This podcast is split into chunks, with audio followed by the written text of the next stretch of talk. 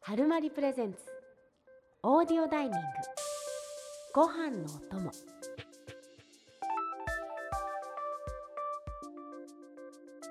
皆さんこんばんは春まりプレゼンツオーディオダイニングご飯のお供です本日のナビゲーターは私岡野ピン子と春まり東京編集部の島崎さんが担当しますどうぞよろしくお願いしますよろしくお願いします。この番組はですね、えー一人で外食をするときに専用に聞いていただくトーク番組です。お気に入りのカフェだったりとかレストランでゆっくり過ごしながら晩ご飯とかランチとか朝ごはんを食べるときのお供としてあのこれを聞いてくれたらとても嬉しいです。さあ本日はロイホのお供ということでみんな大好きロイヤルホストに私ピン子が来ております。どうですか、ロイホ いや私、めちゃくちゃ久しぶりに来たんですけど、賑わってます。ちなみに私は八丁堀店に来ているので、とてもあー外国の方も多いです。ー。はいはいはいはい。八丁堀店。はい。外国の方が多かったり、今の時間は、まあ夕方なので、あの、お一人で食べながらお仕事してるビジネスマンみたいな方も見受けられます。そうですよね。んまだ明るいですしね。そうですね。日が長くなってきたので、まだまだ明るいんですが。ピン子さんはロイホ好きなんですかいや、私好きなんですけど、でも、ロイヤルホストって結構たまに行くと、お会計の時に、ああれえあ、あ、こんなってこう、毎回 こう、なるっていうイメージなんですよ。こう、こうファミレス値段だなと思って油断してると、お結構、なるほどっていう感じの 額になるっていうイメージがあって、まあ、だからってわけじゃないですけど、まあ、たまにですかね。そうですよね。あはの、ちょっとリッチなファミレい。スそうっていです、そううです。感じですよね。そうそう、だからちょっとしっかり、なんか食べたいな、みたいな時とかに来るイメージですかね。まあでも美味しいですよね。美味しいですよね。まあ、そしてやっぱこのファミレスの、なんか、これはあれですけど、こう、やっぱちょ、ちょっとだけ高いので、あの、まあ、今日は平日のこの時間とかもあるんですけど、なんだかとても、客層も皆さん穏やかな感じというか、あのいいですよね。こう、高校生とかが、わーっとか言うような雰囲気ではないっていう。確かに。うん。まあ、そういうところもいいんですけど、まあ、ちょっとちゃんと食べたいな、みたいな時は、ファミレスの中では落ち着いて食べれる方ですよね、多分。 うん。まあ、ピン子さんの好きな人間観察も楽しめそうですね。そうですね。また、こう、ロイホならではの人々っていうのがいそうですからね。そうですよね。はうんそうなんですよ。ちなみに一番高いメニューは、確か、め5000円ぐらいするんですよね。え、そ、そんなするんですかあ、メニュー片付けられちゃった。なんか、あの、あれですかシェアリングプラッターみたいなやつああ、じゃなくて、あの、ステーキですね。あやっぱステーステーキキだのはい。アンガスビーフのステーキの、あの、あの、でもただ、あの、1ポンド。あー400グラムとか500グラムぐらいああ、量が多いっていうことですね。っていう確か。に。おう肉あのりメまニュー充実してますもんね、ロイホは。そうですね。あるんですかうんちくは。うんちくいっぱいありますよ。えこれね、面白いんですよ。ロイホにいるのは私で、島崎さんは今日は違うところからお送りしてるんですけど。 ああ、来ましそうですた、ね私のメニューあが。あ、来ました。じゃあ、乾杯しましょうか。あ、そうしましょうか。ありがとうございます。ちょっと待ってください。はい、ありがとうございます。はーい。あ、そう。もうここまで、私はもう頼んじゃったんですけど、まだ、ましもしロイホに行って頼んでない方は、一旦止めて、頼んで戻ってきてください。はい。じゃあ、再生ボタンを止めて、用意できたらまた再開しましょはーい。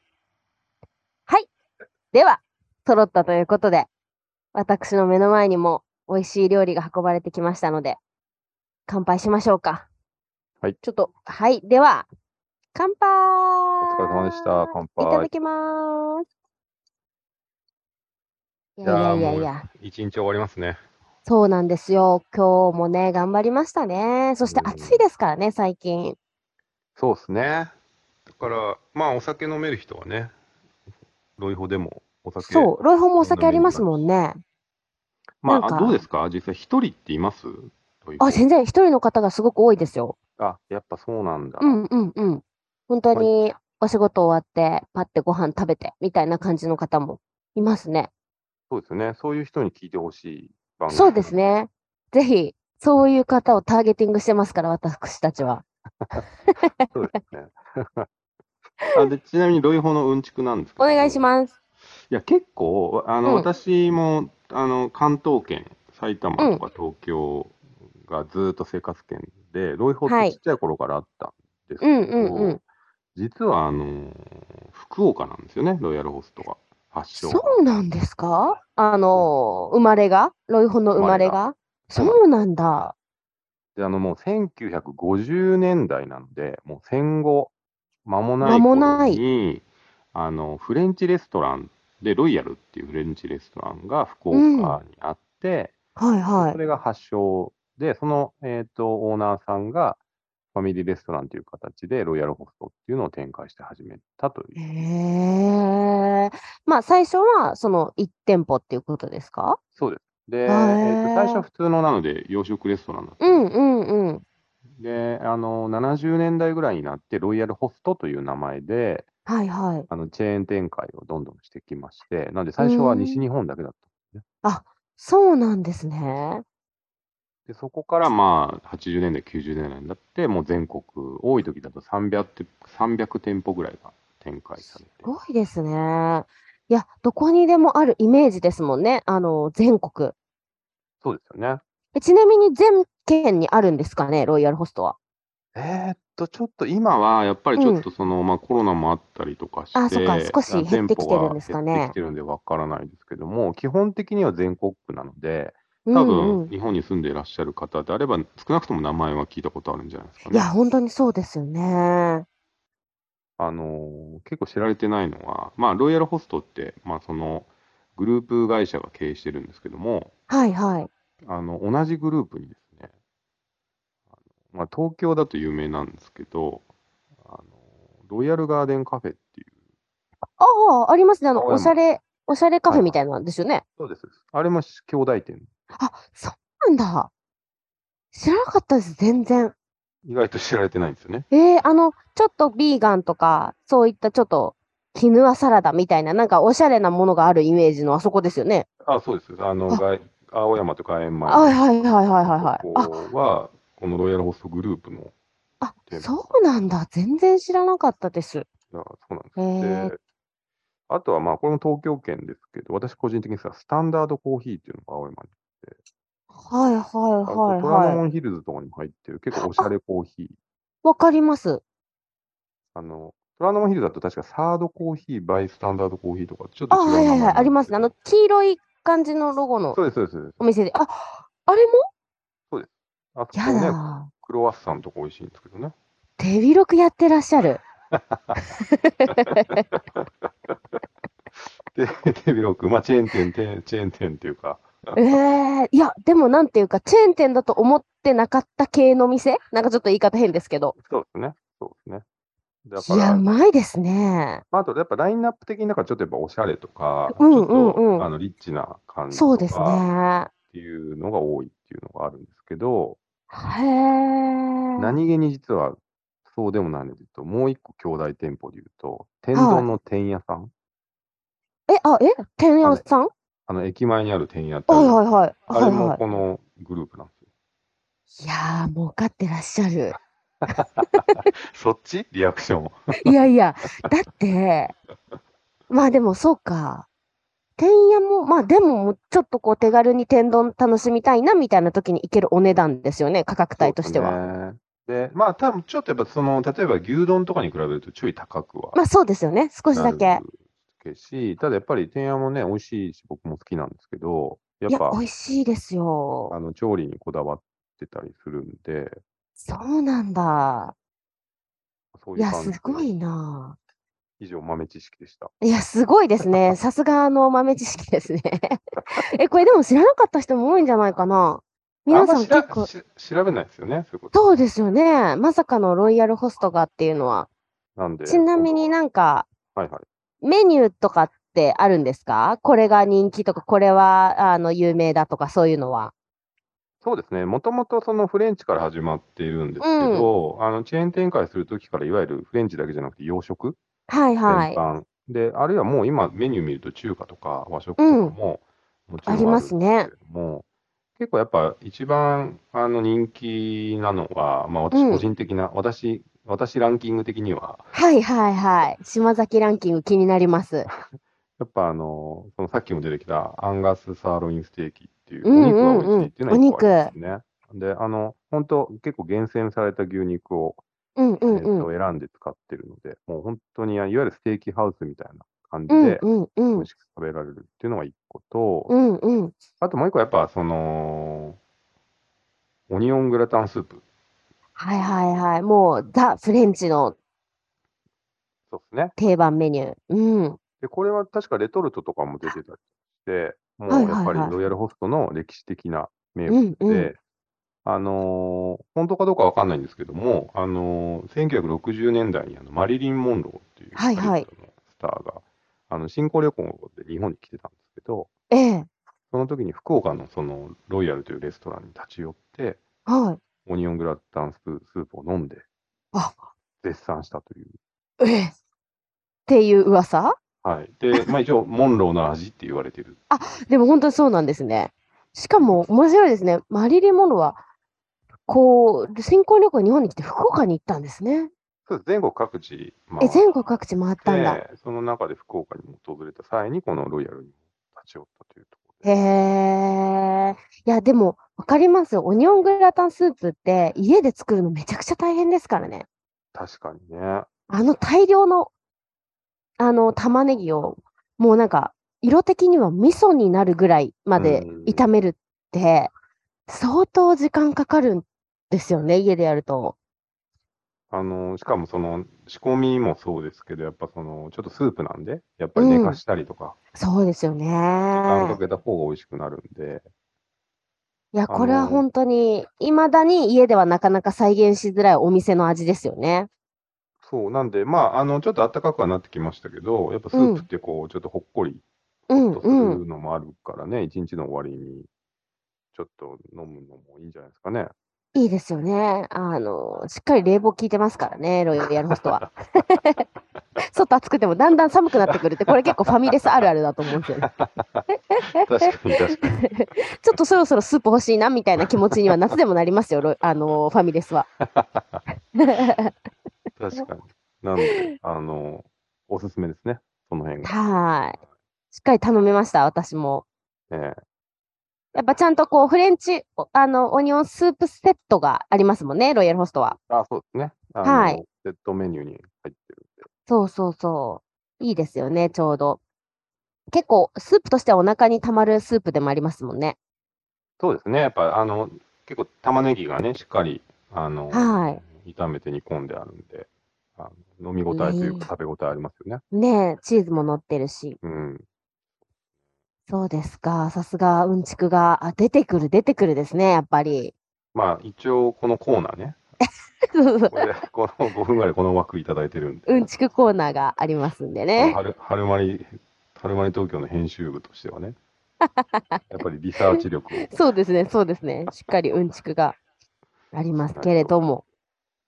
さあさあ、そして今日私は、あの、この八丁堀のロイホンにいいるんですけど、今日は島崎さんは、なんかめちゃくちゃ、それあの CG の合成ですかぐらい、なんか、いいグリーンがバックにあって、いいところにいますよね。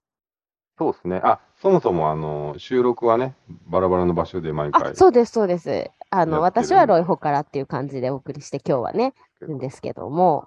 今日ちょっと私仕事の関係で、あの、うん八ヶ岳の方に来てまして、なんかもういいじゃないですか。ちょっと、 ログハウスみたいな感じの。そうですね。ちょっと、あの、今の時間のんびりさせてもらってますけど、いや、すごい綺麗な、森の中なんですか、それは。森の中ですね、これは。もう本当、なんで、あの、鳥とか虫の鳴き声がうるさいです。うるわさあ、いっていいで言っちゃダすメね。そうですね。 絶対言っちゃダメですよ ね。が、気持ちいいっていうことですね。そうですね。で、まあでも本当、今ちょっと僕が滞在してるとこもそうですけど、あの、ね、やっぱ、キャンプとかも流行って、うん、いいうん。結構、あの、その地方とか山に行くとおしゃれな店とかね、もう増えてきたりするんで、それいはや、それ本で、当に。あの、休日の過ごし方としても、あの山に行ったり、まあ、この季節をね、うんもうちょっと夏になれば、避暑地として。いや、本当にいいですよね。なんか、ほら、リモートとかが、まあね、まあ、直接の打ち合わせとかも増えてきたとはいえ、別に、あ、ちょっとじゃあそれ、リモートで参加します、もう OK な時代じゃないですか、今って。そうですね。だから、まあ、実際本当にどこに行ってもできるんですけど、なかなかこう、いや、でも一応リモートでも家にいます、会社的には OK なんですけどっていう人って意外と多いなって私思ってて、確かに、確かに。本当はできるんだけど、なんか、ちょっとなんか怖くてしないっていう人、意外と多い気がしてて。でもまああと別ただに、実際どうなんですかね。あの、フルマリは、あの、もうフルリモートでやはってい、ますけど、そうですよね。全全国的には、やっぱね、コロナちょっと落ち着いて、やっぱ出社が戻ってきてる人もいや、多い全ですしね、然戻ってると思いますけどね、一応、会社としてはあのリモートでもいいですよ、だけどやっぱ行きますっていう人も結構多いですよね。そうですね。全然みんな行きたいんだなって思いながら見てます。電車とか混んでる と。行きたいのかなわかんないですけど。みんな会社行きたいんだなって思って見てますけどど。うなんですいかねやいやいや、会社に行きたいのか、まあ、まあね、会社に行くと人に会えるんで。そうそあう。の人に会いたいんですかね、皆さん。 人恋しいのかなまあ、会いたい人に会いたいんですかね、わかんないけど、まあ、仕事ってやっぱ会った方が効率いいっていう人もいると思うん で、まあまあまあって言いますよね。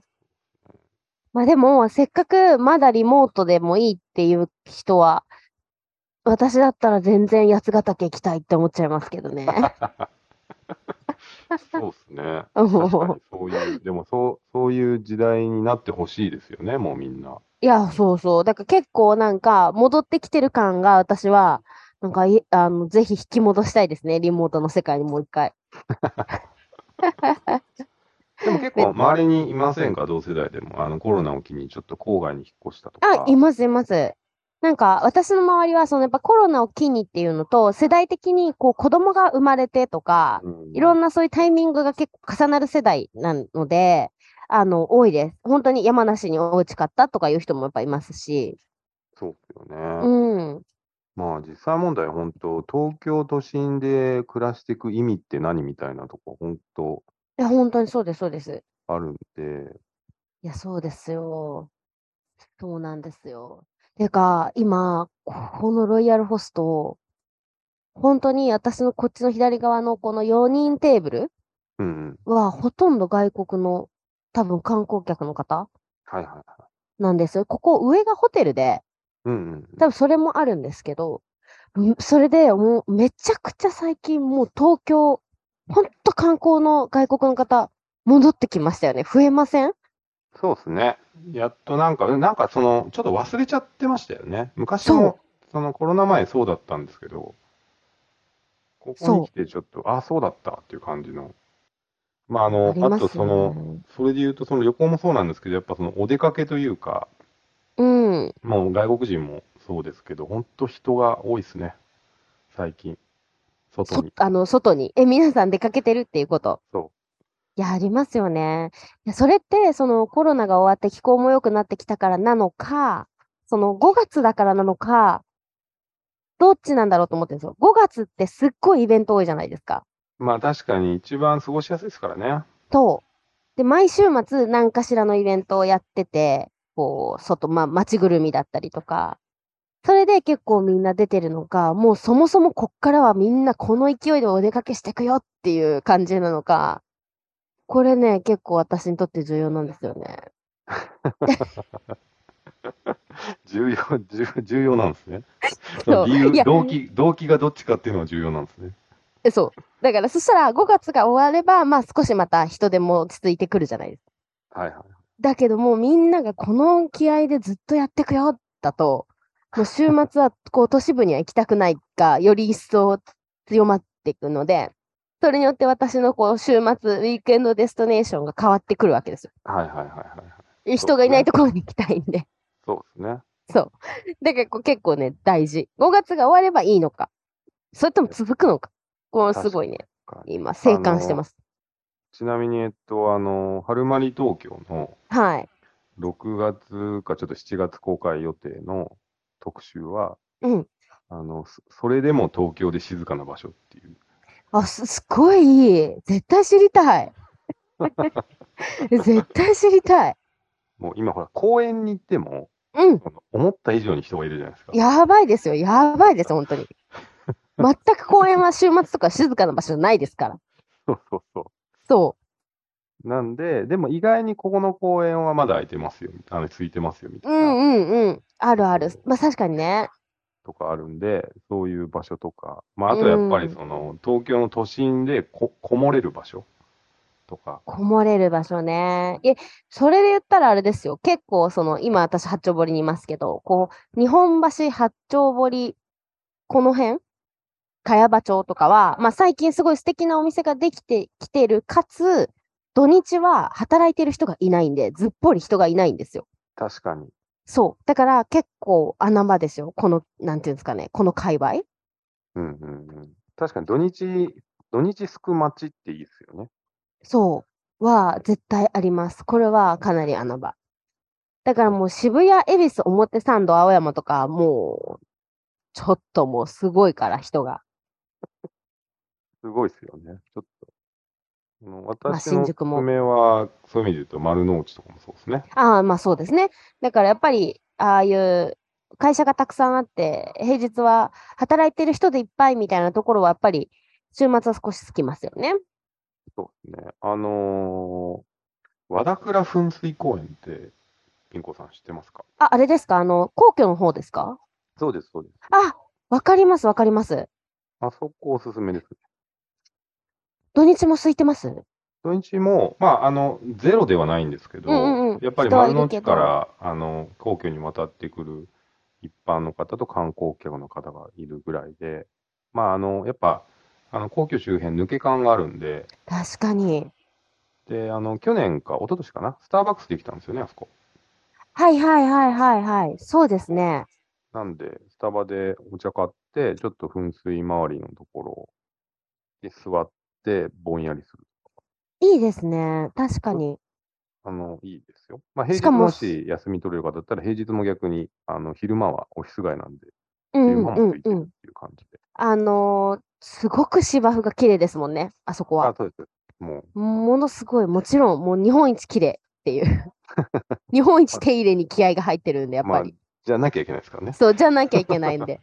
そうそう、確かに。確かに、あの辺の抜け感とか、こう、芝生が綺麗な感じって結構、あの、セントラルパーク感あるなって私は思ってまああ、そうですね、す。確かニューに。ヨークの。うん。ちょっと遠いとこ見るとビルが立ち並んでる。そうそうそうそうそうそ確かにう。いいあるんですよね。ね。あれで、もあれを私は思い描くんですよ。あの、プリティウーマンの映画の。はいはいはい。あの、ジュリア・ロバーツが、あの、リチャード・ギアを連れ出して、今日は一日お休みにしようって言って、スーツ姿のリチャード・ギアの靴と靴下を脱がして、芝生に座るって、ホットドッグ食べるっていう、あ、あれを結構思い描く風景がそこにはあると思います。確かに。そうあの。ややっても恥ずかしくない場所ですねやっても全然恥ずかしくない 場所。そうそう。ぜひやっていただきたい。そう。確かに。まあでもいやでさもっきの話じゃないですけど、うんそういう意味で全体的に揺り戻しは来るかもしれないですよね。今、わーっと人が。いや、本えー当に。ちょっとみんな静かになりたい。そうなんですよ。いや、なんかでもそうですよね。その人、人、やっぱ、皆さん、その、やっぱ人、人疲れはしやすくなってると思うんですよね。久しぶりだから、そうそうっていうの は。わかる気がします。うわ、がこんなにたくさんの人の間歩いたの久しぶりすぎてみたいな、人酔いみたいな。っていうのはあるから、まあ、たまにそういうのを、あのね、浴びる、浴びるぐらいでよくて、毎週末こうだとちょっとみんな嫌がると思うんで、いや、厳しいです。絶対に必要。 静かになれる東京の中である、絶対に。そうですね。だからいい特集、さすが。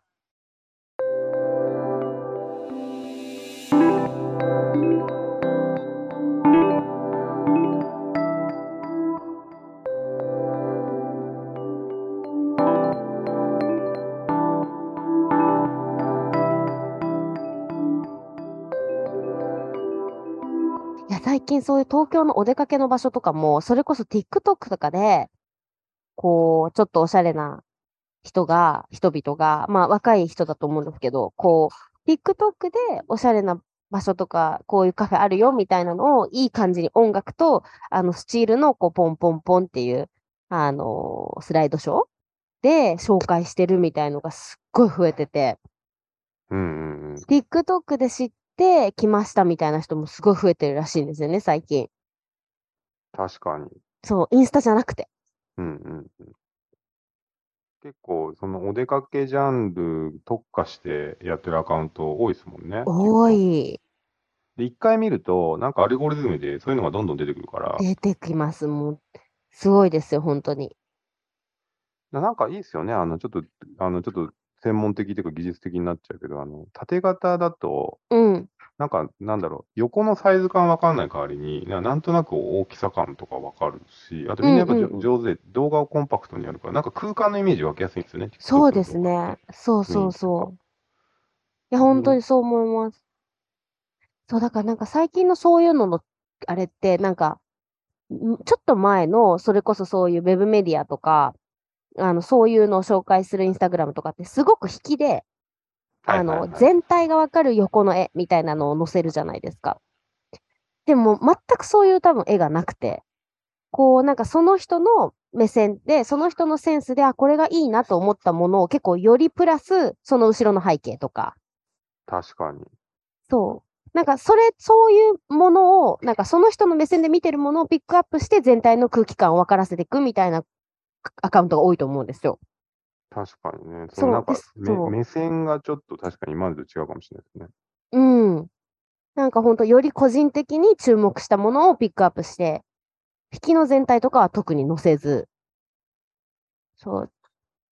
確かになそう人物が映っててもね、確かになんかちょっと独特のアングルとか、うんうんう方んと。かしてるそう。なんか、足元だけとか、それこそ床のタイルとかをこう、ピックアップして撮ったりとか。、あれかもしれないですよね。その雑誌とかだと、まあ、ぶっちゃけ騙された感のある体験したことありますよ。あのパンフレットとか雑誌で見ていいなと思って行ったら 全然違あれうみじたいなゃねえか、みたいな。そうカメラってもうめっちゃ広角で撮れるから、めっちそうゃそうその広くて切って思ったらみたいな、 ある。すごくそれはあるあるだと思います。 TikTok の縦型の方がちょっと逆にその辺正確かもしれないですよね。そうなんですよねイメージ通りみたいそうそう、リアリティっていうか、その人が見てる目線の画角ぐらいで大体切り取ってるんで。な。はいはい。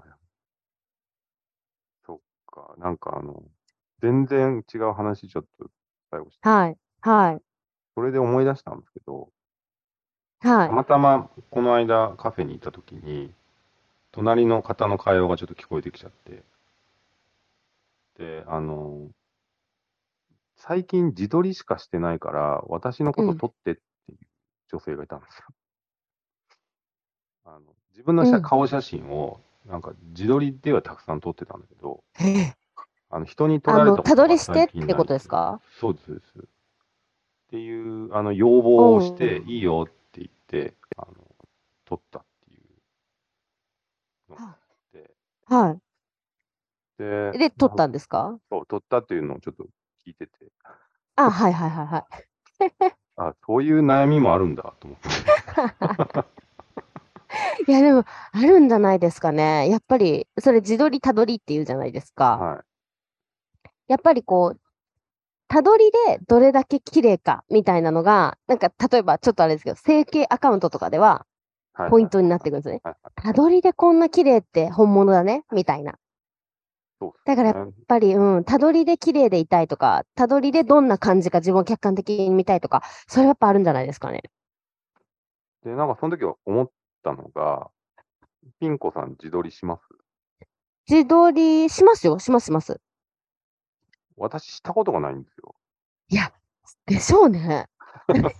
いや、いや、めっちゃしてますだったら、それはそれで、ちょっと話聞きますよって感じになるん で。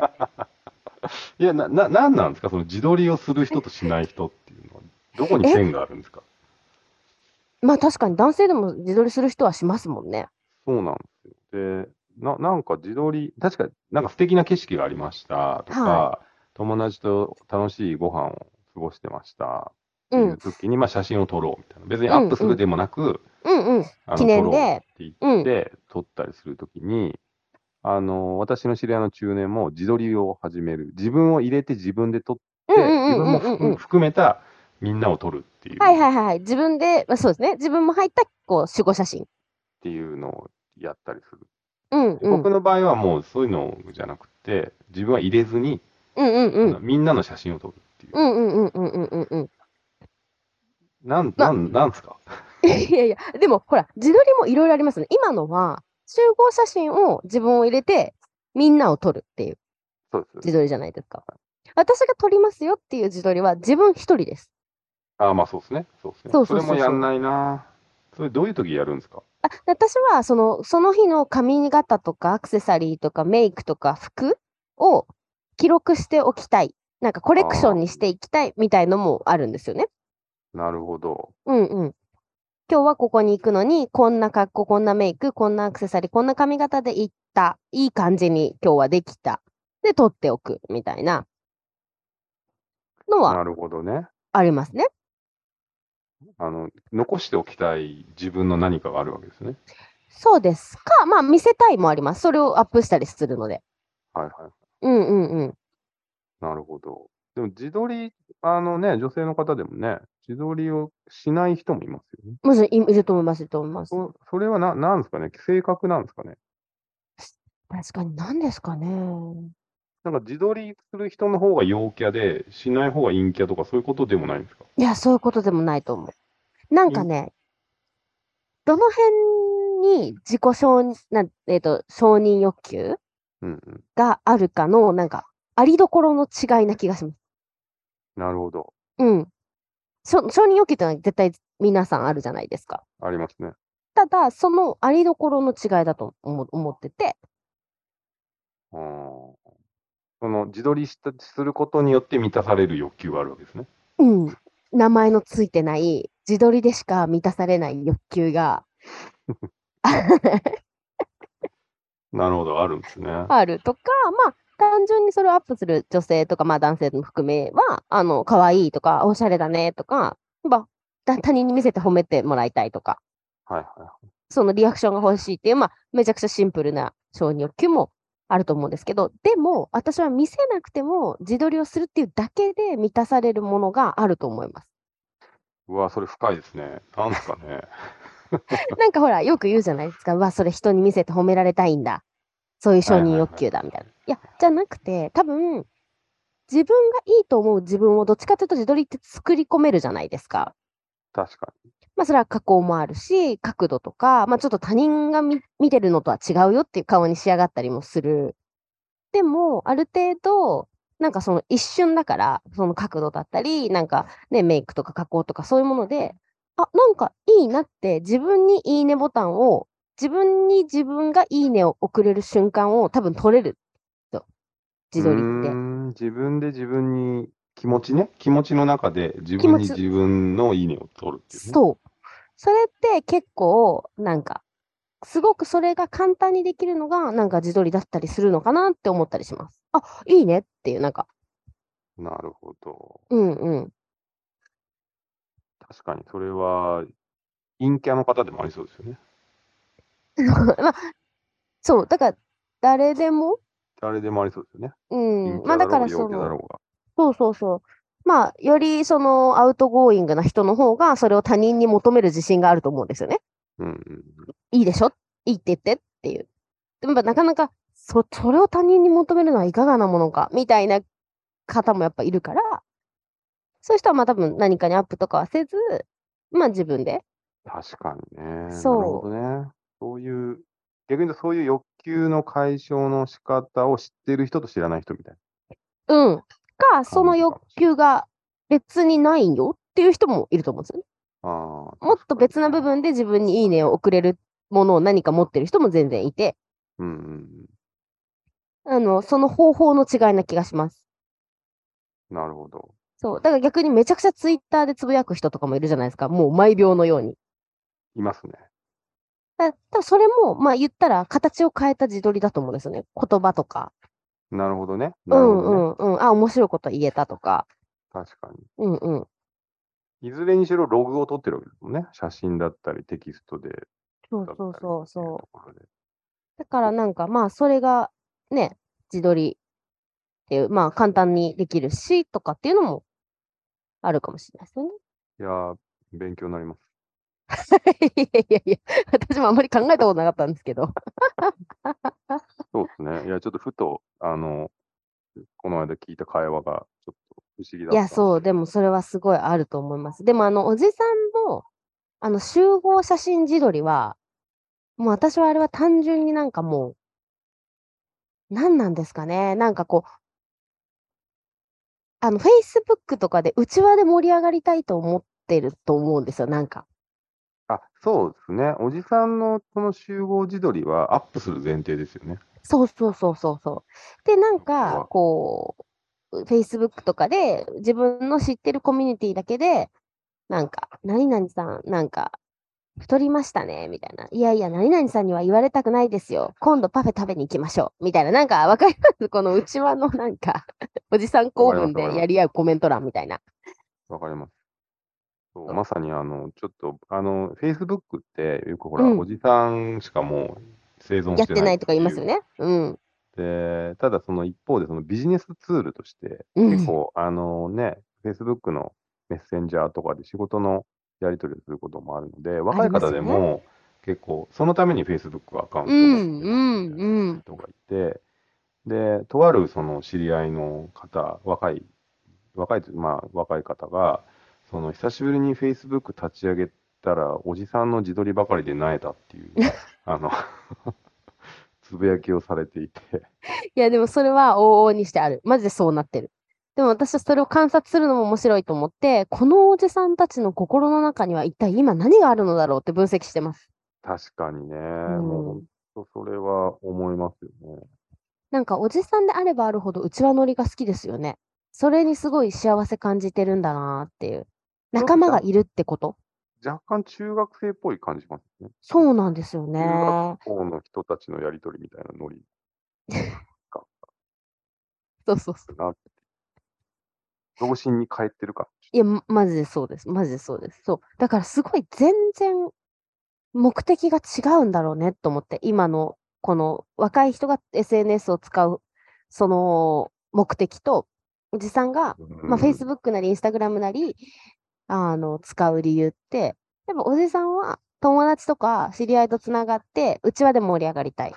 うんで、やっぱ今の若い人たちは、若くなればなるほど、不特定多数の知らない人に認められたいっていう感じなんですよ。ああ、もうその思考性が違うんですね。全然違うと思います。確かに。そそううかも。 TikTok とかもう特にそれで、そのおすすめページに出て、知らない人たちからいっぱいいいねがつくことをバズるっていうじゃないですか。はいはいはい。やっぱそれだけを狙ってるんで、特に TikTok ってコミュニティが形成されるような SNS じゃやっぱないので、確かにね。そう。全然だから目的が全く異なる、あの、モチベーションを持ってると思います。そうですね。あとなんかその、現実を逃避したい感がおじさんの方が強い気がするっていうか、この。 かわいそう。 いや、 なんか、なんいでやよくその、インスタグラムとかね、リア充アピールしやがって、みたいなのって、別に世代に問わず、うまあん、変なやっかみとか含めて、あるじゃないですか。うん、そうですね。で、多分おじ、Facebook のおじさんのその、人間模様って、もうガチで、もうよく見せたいっていう思いが、こう、にじみ出るというか、現実はそうじゃないんだけれども、そうですね。あの、本当の自分はこうであるべきみたいな感じの、っああ、ちょっと理想像をそこにていう。作ってるみたいな。 24時間のうちの30分間ぐらい輝いた時間を必ずアップしてうん あー泣けてきますってね。いう感じ、あとなんかコメントの仕方とか、いやそう要は普段全然フレフレンドリーじゃないの に、Facebook だけやたらコメントフレンドリーな人とかって、うん多分リアルでもそうしたいんだけど、そうかいろいなろかなかね。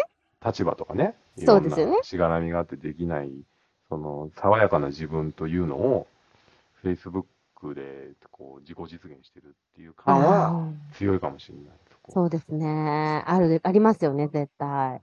それはちょっと応援したくなりますね。まあそうですね。なんか、あ の、微笑ましいなっていう気持ちにはなりますよね。で逆にその TikTok とかやってる子はそういう欲求はないと思うんですよね。全然ないんだと思います。むしろ等身大で。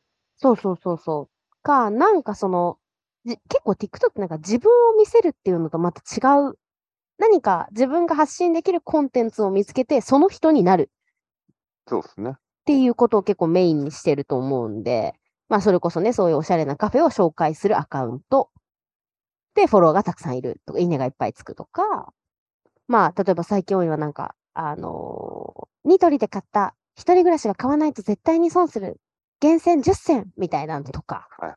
暮らし系いあのーインテリアとか、うんうん。もうめっちゃ多いですし、確かに、そういうなんかその、まあ、狙ってもあるんですけど、発見とか、こういうのいいもの見つけたよとか、うんうんうんあうん。のこういう便利なものあるよっていう、うんこの自分の発見をシそうそうェそアうそうしたいみたいなのはありあまるすとけ思うど。、そう。なんかライフハックみたいなことも多分そうだし、確かに。でも、おじさんの場合は、おじさんだけにしか適用できない発見を、そのシェアして人る、 その人だけの個人的な発見で、共感も何もできないんだけども、それをアップするっていう。アップするって いうね。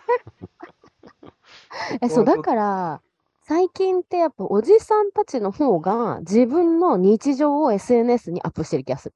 そうですね。あの、汎用性の効かない日常、あのそ、うそうそうそう別にあなたの思い出みたい な。なかなか最確かに近もうそういうふうに SNS 使ってる若い人って少なくなってきている気がする。確かに。なんかもう別アカウント作るみたいな。もう鍵垢で。そうですね。うん、日常のことアップしたいならみたいのが多い気がするんですよね。いやー、なるほど。いろんな形で SNS っていろんな人の幸せに貢献してるんですね。いや、ほんとそうです。そしてやっぱ変化し続けてるっていうのが面白いですよね。そうね。うん確。かに。まあ、そうなあ、でも、うん、Facebook に関してはもう、このまま20年ぐらいはそういう感じで、おじさんの。おじさんなかなかもうほら変えられないから、 そうですよね世代的にそうですよね世代的に新しいものって言われてもちょっと、なかなかね。あの厳しいっていう意味では、Facebook が定番。いや、ちいょやっと、なるほど。ちょっと改めて見てみます。Facebook ー そうそう、ちょっと 見てみてください。こんな心持 ちで。すごい、あっという間に後ろの森たちが暗くなりましたね。確かに。もう、喋っちゃいましたね。もう、4、50分喋っちゃってる。いいですね。まあちょうど夕方から夜になる時間でしたね。そうです今日ね。はもう本当一日終わるうん。タイミングで。もう、あれですね。そろそろこれを聞いてる皆さんもアンガス牛ももうだいぶステーキなくなってたった よ、みたいな感じになってるかな。